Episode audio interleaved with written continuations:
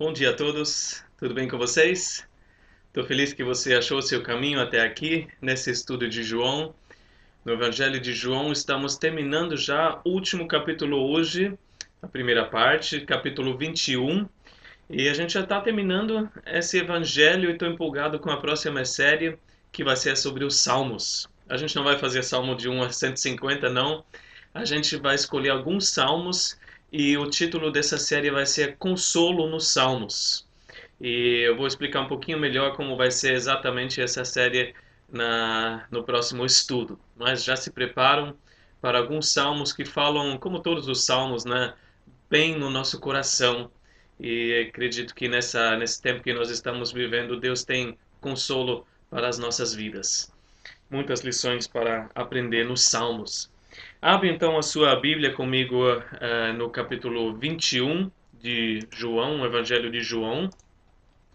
Jesus ressuscitou, né? nós vimos no capítulo 20 uh, eh, esse grande evento, né? o maior evento, e também o que os, uh, os discípulos aprenderam.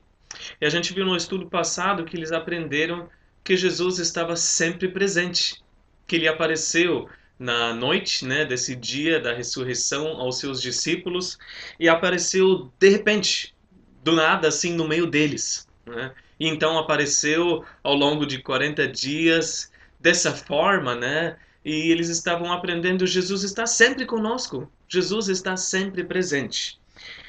Jesus deu várias uh, evidências e provas irrefutáveis né, que ele tinha ressurreto, que ela, ela era ele mesmo, né, o seu corpo, eles podiam tocá-lo, né, podiam comer com ele, mas ao mesmo tempo ele tinha um corpo glorificado, né, que não estava mais sujeito às mesmas limitações do nosso corpo terreno.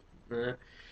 Então, no, no, no, estudo passado, capítulo 20, eles ainda receberam a comissão para continuar a missão dele, e para isso eles receberam o Espírito Santo, então, dentro deles, quando Jesus soprou sobre eles.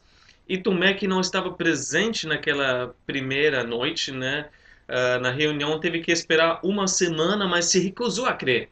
Ele falou: Eu não vou crer apenas sob uma condição e, pela surpresa dele, uma semana depois, Jesus apareceu de novo e né, cumpriu essa exigência dele, estava disposto a cumprir essa exigência de pôr as mãos, os dedos nas, nas suas feridas, nas marcas. Né? E então Jesus, uh, Tomé foi convencido e creu. Hoje nós vamos ver um momento muito legal porque os discípulos uh, tiveram um momento déjà vu com Jesus. Né? Eles se lembraram de algo e parece que eles estavam revivendo algo que eles já tinham vivido. Toda pessoa né, tem um, um, certo jeito de ser. Né? Isso se torna característica dela. Algumas pessoas mais, outras pessoas menos, né? Mas quanto mais você reconhece ou conhece a pessoa, uh, mais inconfundível fica esse jeito. Né? Esse jeito da pessoa não sei, prestar atenção de uma forma, prender a tua atenção, é, ser amorosa, generosa, valorizar as pessoas. E você consegue detectar essa pessoa numa grande multidão, tranquilo, independente de quanto tempo você tenha ficado longe dela, uh, independente de uh, qual proximidade que você tinha dela, mesmo se você uh, esteja distraído né, por alguma coisa, você percebe esse jeito da pessoa e você fala: Eu, eu conheço, eu, eu reconheço. E nós vamos ver uma série de eventos no capítulo 21 que levou os discípulos a crerem, a terem certeza que era Jesus mesmo que estava falando com eles. Várias lições que eles já tinham aprendido, né? mas naquela hora eles lembraram, foram lembrados dessa, dessas lições. Um momento déjà vu. E são lições que a gente também precisa ouvir, lembrar e reaprender, para ter certeza que a gente ainda está seguindo o nosso chamado, que a gente ainda está seguindo essa pessoa de Jesus que tem um jeito único, maravilhoso. Vamos começar então o nosso estudo nos versículos de 1 a 3 no capítulo 21, que diz assim: Depois disso, Jesus apareceu novamente aos seus discípulos, à margem do mar de Tiberíades. Foi assim: estavam juntos Simão Pedro, Tomé, chamado Dídimo, Natanael de Caná da Galileia, os filhos de Zebedeu e dois outros discípulos. Vou pescar, disse-lhes Simão Pedro, e eles disseram: Nós vamos com você. Eles foram e entraram no barco, mas naquela noite não pegaram nada. Sete discípulos vão pescar né? no mar de Tiberíades, que o mar da Galileia. Né? A região da Galileia, bem conhecida, a maioria dos discípulos era de lá, e era, era também a, a região para onde Jesus os mandou. Os anjos né, mandaram a mensagem onde eles deveriam ir para encontrar Jesus. Foi assim que os anjos falaram em Mateus 28, 7. É, ele ressuscitou dentre os mortos e está indo adiante de vocês para Galileia. Lá vocês o verão. Então, muito bem, eles estavam indo para Galileia, assim como o anjo falou. Ah, no mar de Tiberíades, um lugar cheio, né, repleto de memórias. Foi ali onde a maioria deles foi chamado pela primeira vez por Jesus. Imagino só olhando essa areia da praia, eles podiam se lembrar de Jesus andando na margem desse mar da Galileia, lugar onde muitos milagres tinham acontecido, né, onde Jesus multiplicou os pães e os peixes, onde a tempestade aconteceu e Jesus ficou dormindo lá no barco e foi acordado e acalmou toda a tempestade. Outra tempestade que eles ficaram aterrorizados e Jesus apareceu, foi se aproximando deles andando pelas águas. Foi ali que Pedro também andou sobre as águas, né? Pertinho desse mar da Galileia, em Caná da Galileia, onde ele transformou água em vinho no casamento. Então, um lugar repleto de boas memórias. E ali eles estavam, mas porque decidiram pescar. Né? A gente pode até perguntar: sete foram, cadê os outros onze ali? A gente não sabe, mas esses sete estavam, estavam juntos, que né, em primeiro lugar, é bom estar junto. Quem estava ali? Pedro, Tomé, Natanael, Tiago João, os filhos de Zebedeu, e mais dois discípulos que a gente não sabe quem eram.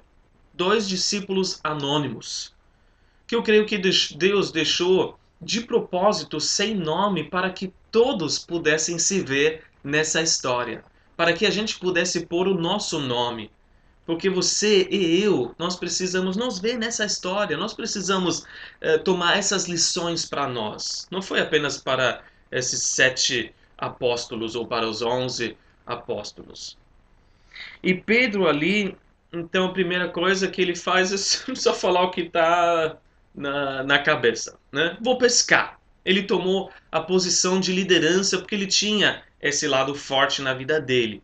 Ele era pescador de profissão, e essa iniciativa dele foi suficiente para motivar os outros seis, né? Assim, mais ou menos falando, eu não sei o que vocês vão fazer, mas eu vou pescar. Eu não vou ficar aqui parado, de braços cruzados, esperando Jesus aparecer do nada e a gente não sabe o que fazer. Não, eu vou pescar. E levou mais seis, que mostra que as nossas palavras têm um peso, né? podem influenciar as pessoas para o bem ou para o mal. Né? E influenciou mesmo aqueles poucos apóstolos que não, não tinham a profissão de pescador. E eis a, a, questão: você está levando as pessoas para mais perto de, de Jesus ou para mais longe de Jesus? Você está né, uh, uh, fazendo outras pessoas crerem também em Jesus e junto com você? Ou você está fazendo os outros ficarem com dúvidas e receio? A gente influencia as outras pessoas, as outras pessoas com as nossas atitudes e palavras. Eu, pessoalmente, vejo, vejo uma certa resignação nessas palavras. Eu vou voltar, né? eu vou pescar. Como se fosse uma volta para a profissão antiga, para a vida antiga. Né? Eu não sei o que vai, não sei o que vai ser de nós. Eu volto para a minha profissão antiga. Não vejo necessariamente um, ah, eu creio que Deus me mandou fazer isso. Eu estou fazendo isso em obediência a Deus. Onde estava a certeza da ressurreição que eles tinham? Imagino até Pedro pensando onde está Jesus, né? A gente já está aqui, ele aparece por pouco tempo, depois some de novo. A gente precisa fazer alguma coisa. Realmente eles precisavam aprender, aprender a viver pela fé, né? Todos esses espaços no meio que eles não viram Jesus era para viver pela fé. E depois eles viram ele de novo, né? Por 40 dias. Eles precisavam aprender que ele estava sempre presente mesmo quando eles não podiam vê-lo constantemente. E essa fé que a gente precisa ter também. Ele está conosco mesmo quando a gente não sente nada. No mínimo, a gente pode dizer aqui que eles estavam confusos. Tinha uma certa confusão em, a respeito daquilo que eles deveriam fazer, o próximo passo. Né? O que, que a gente vai fazer agora? Estavam confusos. É, não sabiam o que fazer agora como a coisa, a próxima coisa. Alguns, né, que pegam mais leve, vamos dizer assim, acreditam que não voltaram à pesca em, em desobediência. Voltaram porque, de certa forma, precisavam até se sustentar, uh, já que não tinham mais o sustento contínuo né, que vinha através do ministério de Jesus. Isso, claro, também pode ser incluso, mas eu acredito mais numa volta mesmo para a vida antiga. Porque quando Jesus os chamou, ele os chamou para deixarem tudo para trás, né? inclusive as redes, a profissão. Ele queria que eles se tornassem pescadores de homens. E foi um treinamento de três anos e meio para se treinarem pescadores de homens, para ganharem vidas para Jesus. E é por isso eu também acho que nessa noite eles não pegaram nada. Né? Embora eles tivessem feito tudo certinho, né? como pescadores profissionais, que a maioria deles era. Prepararam as redes, pescaram à noite, como era de costume, mas não tinham sucesso. Não pegaram nada. Eu creio que esse foi o momento, o primeiro momento déjà vu. Ali foi igualzinho quando Jesus chamou Pedro. Em Lucas 5 você pode ler isso. Eles também não tinham pego nada naquela noite. Naquele momento, Jesus até falou para eles, falou, vão para as águas mais fundas e vão lançar as redes de novo. E Pedro tinha falado em Lucas 5:5, mestre, esforçamos-nos a noite inteira e não pegamos nada, mas porque és tu quem está dizendo isto, vou lançar as redes. A frustração está programada quando a gente volta para a vida antiga. Depois de ter visto Jesus ressurreto, Jesus em todo, todo o seu poder, a sua glória, a gente tentando viver como a gente vivia antes, né? pelas nossas próprias forças, um estilo de vida como a gente tinha, uma mentalidade antiga, um padrão antigo, os, os esquemas que a gente tinha. A, pro, a frustração é programada já. E aí a gente tem sete homens frustrados dentro de um barco, revivendo a sensação como é chato se esforçar a noite inteira e não pegar nada. Não sei se você já tentou pescar. Uma vez eu fui com um amigo meu, num dia, dia meio chuvoso. A gente ficou várias horas e a gente não pegou absolutamente nada. Os peixes comeram todos os nossos camarões e a gente não pegou nada. Uh, poderia até ir de novo, mas depois desse momento não tive mais vontade a gente fica frustrado, imagina esses homens né, depois daquela noite. Mas aí Jesus aparece no meio da frustração deles. Né? Versículos de 4 a 6. Vamos ler? Ao amanhecer, Jesus estava na praia, mas os discípulos não o reconheceram. Eles, ele lhes, lhes perguntou: Filhos, vocês têm algo para comer? Eles responderam que não.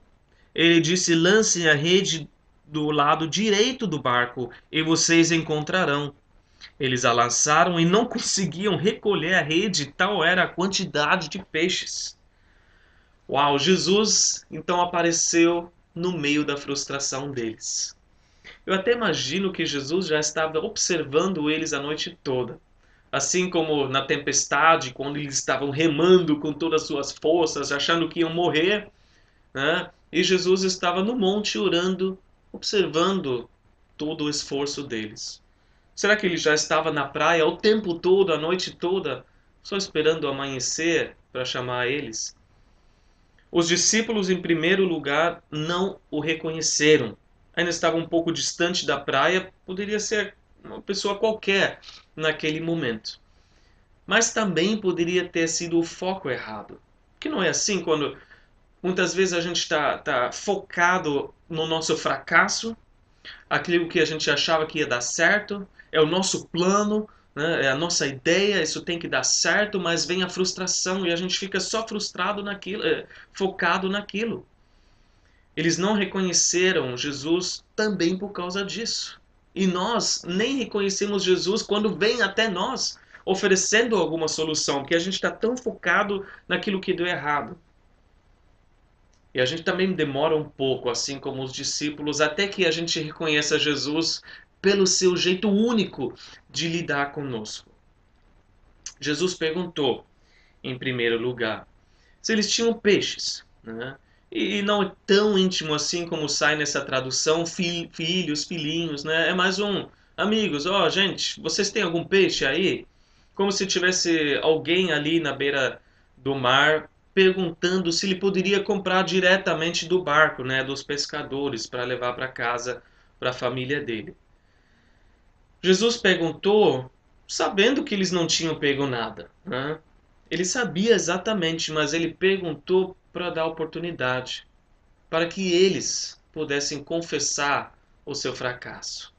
Ele recebeu a resposta não. Né? Não, não tem. Não sei como né, saiu esse não. Não, né? Hum, não conseguimos nada, né? mas foi um reconhecimento que a volta para a vida antiga não tinha dado nada. Eles tentaram do jeito deles, mas sem sucesso nenhum. E a mesma coisa acontece na nossa vida. Enquanto a gente acha que ainda consegue dar algum jeito pelo nosso esforço, que a gente ainda consegue resolver alguma coisa por nós mesmos, Jesus não vai fazer nada. Mas uma vez que a gente reconhece que não conseguiu mais, né? não tem mais força, né? nadou, nadou e morreu na praia, a gente precisa de ajuda. Aí Jesus entra e faz o impossível. E Jesus dá a solução. Reconheceram que não deu em nada? Por que vocês não tentam então daquele jeito? Jogar do lado direito. Uma solução fácil. Tentam de novo mas uma solução ilógica, totalmente contra a lógica, lançar rede, a rede do lado direito. Será que eles não tentaram fazer isso a noite toda, a gente jogar de um lado, jogar para o outro lado? Por que daria certo agora? Que diferença faz, né? Jogar do lado esquerdo ou lado direito. Mas a lição que a gente aprende aqui é que não importa quantas vezes a gente já tentou. Se Jesus manda, faz e com certeza dá certo. Jesus não, não deu a certeza, ele falou com toda a confiança: vocês encontrarão. Se Jesus fala, faz, porque vai dar certo. Né? É só confiar, mesmo que não faça sentido para o seu o entendimento. Provérbios 3, versículo 5 nos lembra: confie no Senhor de todo o seu coração e não se apoie em seu próprio entendimento. Talvez não faça sentido, mas se Jesus mandou, você tem certeza disso? Ele falou para você fazer? Faça, que vai dar certo. Essa é a grande diferença entre o serviço direcionado pelo Senhor e não direcionado pelo Senhor. Né? O sucesso e o fracasso estão tão perto um do outro como o lado esquerdo e o lado direito do barco. O fracasso com certeza acontece quando a gente tenta fazer as coisas pela nossa própria força até as coisas que parecem certas, né? boas para Deus. Né? Mas o sucesso só vem quando a gente faz as coisas direcionadas pelo Senhor. E até aquilo que a gente já tentou antes e tentou de novo, na hora que Jesus direciona, dá certo. No momento dele, dá certo. E por isso a gente vê nessa lição a grande necessidade de parar para ouvir a direção de Jesus para tudo. Né? Se é para o ministério, por exemplo, não dá, não sai dando tiro no escuro.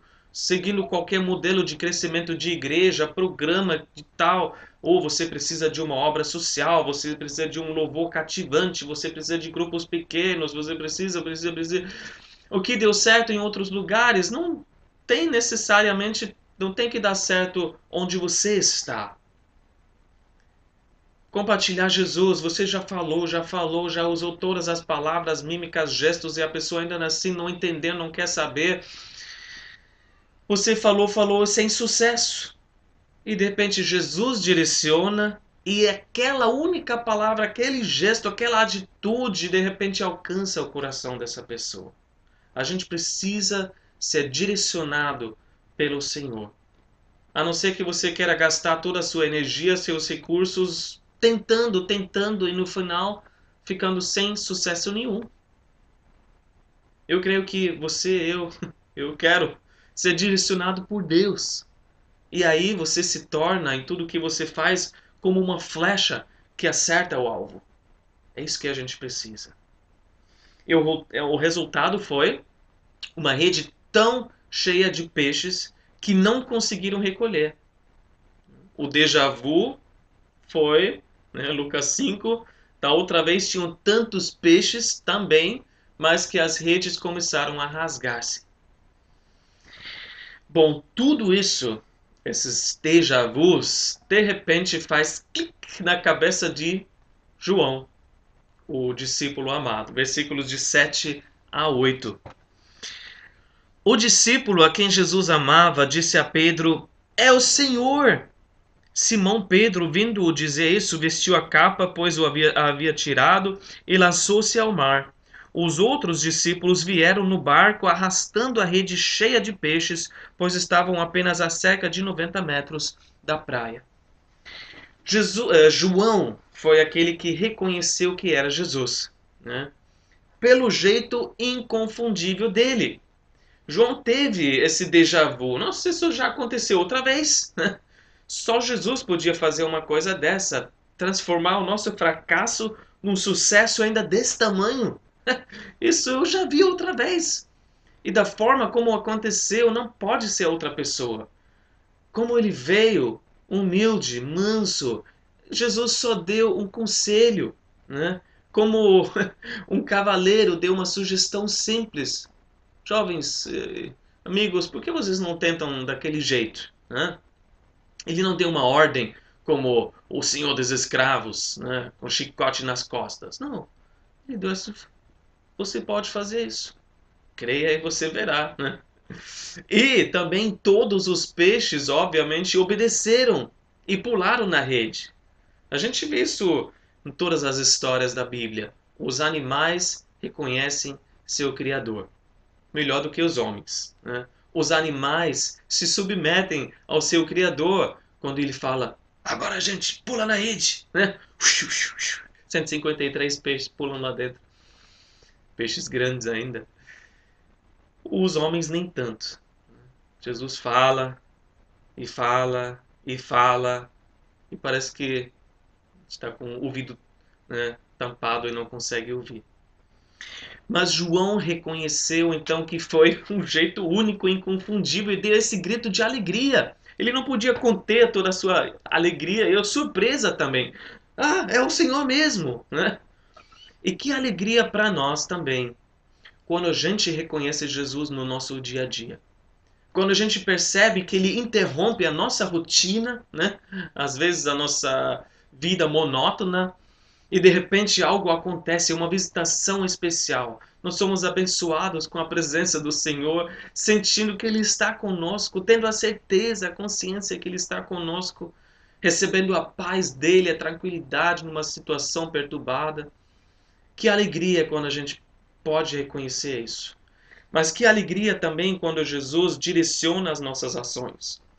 E quando a gente pode dizer com convicção, é o Senhor. Porque não tem outra explicação. Né? Quando o sucesso inesperado acontece, tinha que ser o Senhor.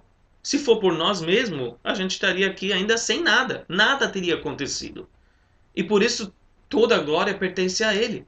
Não tem outra explicação. Foi João, então, que percebeu isso primeiro.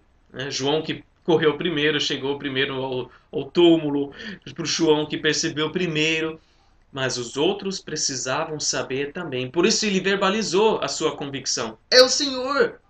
Pedro, o que Pedro estava fazendo? Estava distraído com alguma coisa, não percebeu nada. Ele precisava ouvir o grito de João. E se você tem a certeza que Jesus está agindo, você está convicto que o Senhor por trás daquelas circunstâncias, daquelas coisas. Então dá um, um grito, por assim dizer. Fala para outras pessoas. Você nunca sabe a reação que uma outra pessoa, um outro discípulo pode ter quando reconhece que é o Senhor que está fazendo isso. Talvez até um irmão que não que te fala alguma coisa, está acontecendo isso, isso, aquilo na, na minha vida, mas não percebe o que o Senhor quer fazer através disso. Que é o Senhor orquestrando aquelas circunstâncias. E de repente você com uma, uh, uma ideia na cabeça, né? uma, uma, uma certeza que deve ser o Senhor. Você não está vendo que Deus não talvez não queira fazer isso, isso e aquilo? E a pessoa vê e reage de uma forma que talvez você não nem tenha pensado. Porque como Pedro respondeu? Mostrando toda a sua devoção, não foi? Eu amo essa reação. É, é 100% é Pedro, né? Agindo no impulso. Só que agora não foi pro lado negativo, foi ótimo. Foi o impulso para né, uh, mostrar todo o seu amor para Jesus. E aí o que, que ele fez? Ele pôs a roupa, porque ele estava né, equivalente a um, um, pano né, na cintura, uma cueca praticamente, colocou a roupa de pescador e se lançou na água como uma criança. Ele não pensou nem duas vezes hum, o que, que os outros vão pensar, não pensou de forma racional demais. Ah, meu, eu vou chegar cinco minutos antes do barco, mas vou chegar todo molhado. Por que não ficar no barco, né? Só falta 90 metros para chegar. Não. Ele mostrou a sua devoção toda. E a devoção a Deus não é lógica. Né? Não, não tem nada a ver é, com aquilo que a gente consegue contar. Né? Não leva em consideração o valor monetário das coisas. Uh, não segue um padrão, não, não segue o politicamente correto. Né? É uma expressão de amor totalmente individual. E até por isso a gente não pode julgar os outros na devoção que eles oferecem ao seu Senhor. E se a gente pensar assim, quando foi a última vez que eu mostrei a minha devoção a Deus? Ou você? Quando foi a última vez que me custou algo mostrar o meu amor para o Senhor? Que eu acordei, talvez bem mais cedo do que normalmente, que eu abri mão de alguma coisa que eu gostava, que eu queria, que eu me humilhei de alguma forma para mostrar o meu amor para com o Senhor.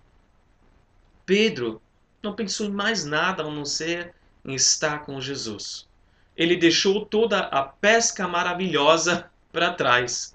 Todos os peixinhos, os, peixes, né? os grandes peixes ficaram para trás. Ele não se importou com o sucesso que ele alcançou com Jesus.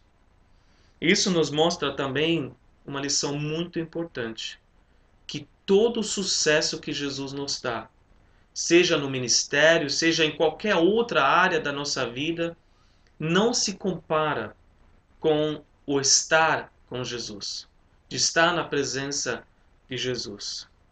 Nós pensamos geralmente, ah, se eu tiver isso, se eu alcançar aquilo, se acontecer isso, aí eu vou ser feliz. Se a igreja estiver grande, ah, quando eu for casar, quando eu estiver financeiramente independente, quando eu formar minha família, então eu vou ser feliz. E a gente esquece né, que a gente vai ser só completo e satisfeito quando a gente está com Jesus. Você talvez almeja outras coisas e considera como bem-sucedido quando estiver vivendo isso. Não. Você vai estar satisfeito quando você está com Jesus. É isso que Pedro entendeu e se lançou na água. E então chegaram na praia, né, versículos de 9 a 11, e quando desembarcaram, viram ali uma fogueira peixe sobre brasas e um pouco de pão. Disse-lhes Jesus: Tragam alguns dos peixes que acabaram de pescar. E Simão Pedro entrou no barco e arrastou a rede para a praia. Ela estava cheia, tinha 153 grandes peixes. Embora houvesse tantos peixes, a rede não se rompeu. Bom, quando chegam, Jesus já tinha preparado tudo. Olha, a brasa já estava muito boa, carvão já estava pegando maravilhoso, peixes assando, o pão já estava pronto. Isso mostra o quê? Jesus não precisava dos peixes deles, que eles tinham pego. Né? Tudo estava pronto para eles já tomarem um belo café da manhã. Quer dizer que Jesus não depende das coisas que nós podemos contribuir. Né? É como se a obra dependesse de nós. Jamais a gente vai poder falar, ah, se não fosse a gente, nada aconteceria aqui. Né? Não! Mas Jesus deu a oportunidade para os discípulos fizerem parte, contribuírem. Né? Ele quer que nós faça, façamos parte da sua obra também. Então ele pediu para eles darem né, o, o, aquilo que eles conseguiram através do intermédio dele. Ele pede para nós contribuirmos com aquilo que nós recebemos da parte dele. E novamente, tem como se vangloriar? Não, não tem como se vangloriar de nada. Porque tudo que os discípulos receberam, né, podiam contribuir apenas com aquilo que receberam por causa da palavra de Jesus. Por nada que eles com, com a esperteza, com a força deles, com é, a grande experiência deles conseguiram. Não. Só contribuíram com aquilo que receberam de Jesus, ou por intermédio de Jesus. E Pedro, né, a gente vê mais uma vez um ato de devoção, foi e tirou todo aquela, toda aquela rede sozinho. A mesma rede que era pesada demais para tirar da água com 153 peixes grandes. Agora, abrindo a parênteses, aqui, uh, esse número exato, né, no decorrer dos séculos, abriu margem para muitas especulações, né? mas eu, não, eu creio que apenas para ressaltar que João foi uma testemunha ocular. Eles contaram quantos tinham. Deixa eu ver quanto. Oh, Jesus, 151, 150, 153. Obrigado, Senhor. Então, eu não acredito que tenha algum significado simbólico. Né? Fechando parênteses. O que, que Jesus disse? Tragam alguns dos peixes. Mas Pedro não ouviu. Ó, oh, vocês tragam aí. Ele foi, tra... ele já foi, ele respondeu espontaneamente como um servo. Ele acabando, acabou trazendo tudo sozinho. Isso também é devoção. A devoção se mostra em servir, servir com alegria, servir com espontaneidade, um serviço que não mede esforço, uma atitude que não olha para os outros, mas eles tão, não estão fazendo nada, né? reclamando.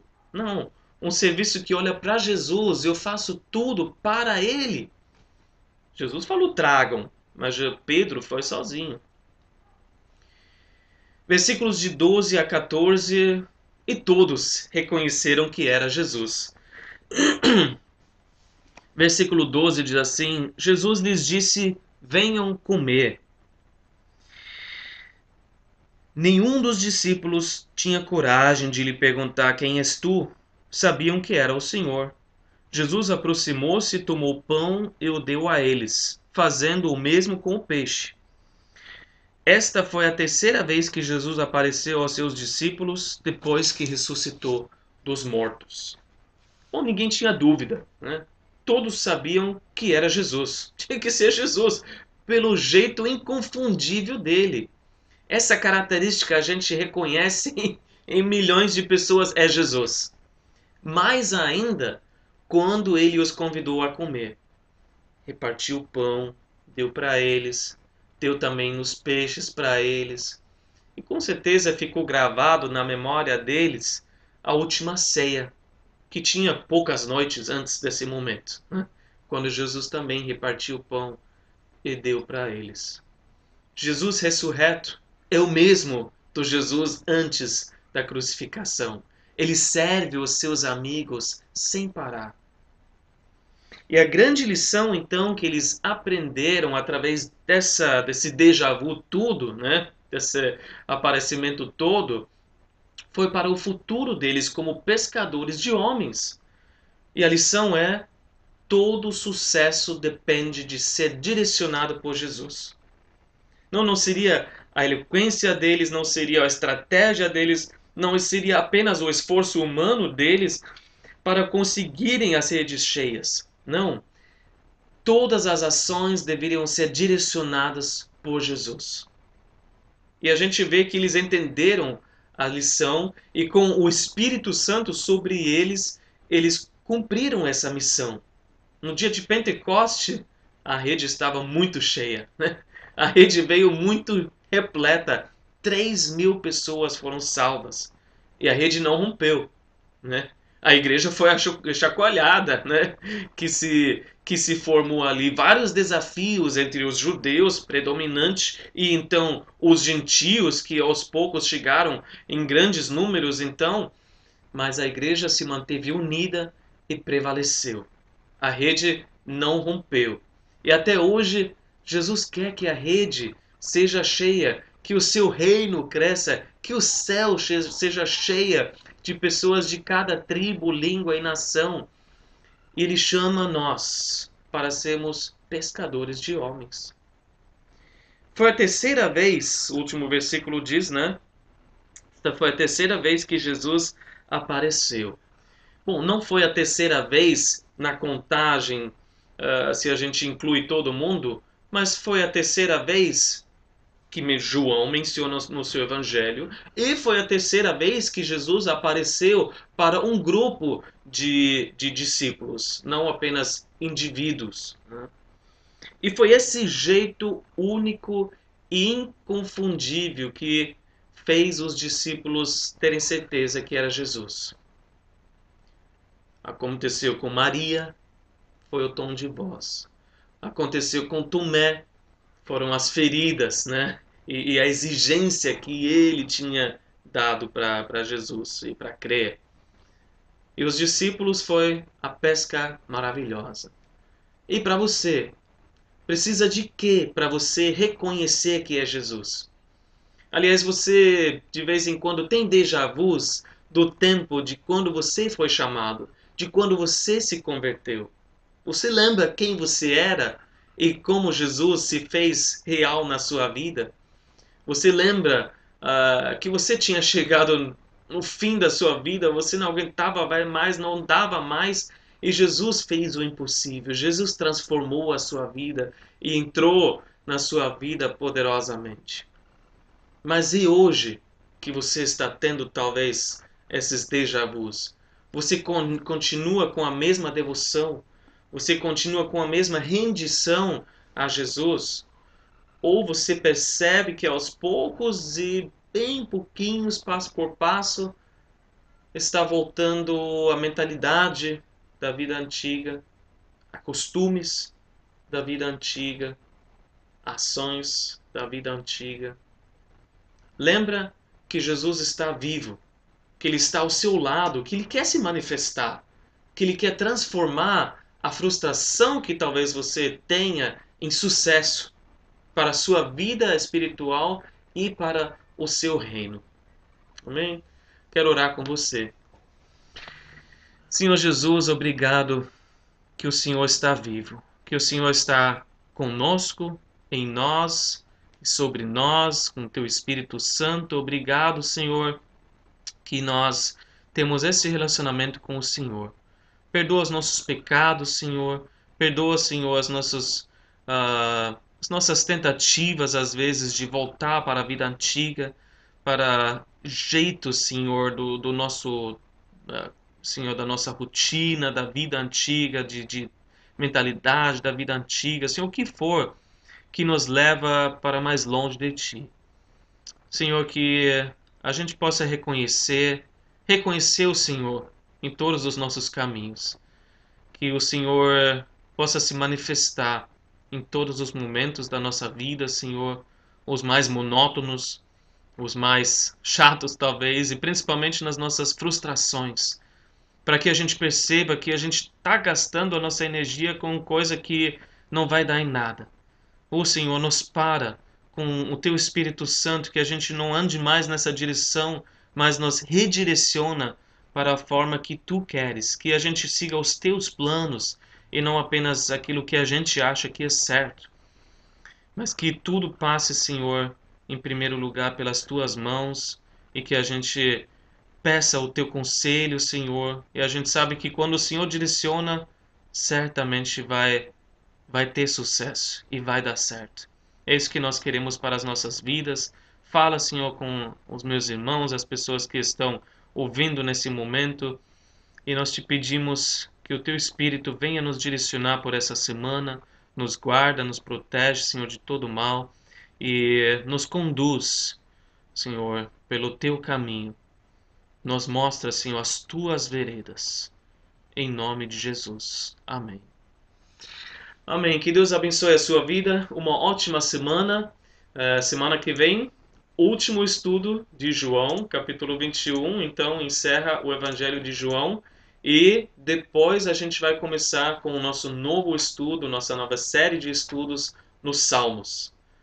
Até lá, um abraço.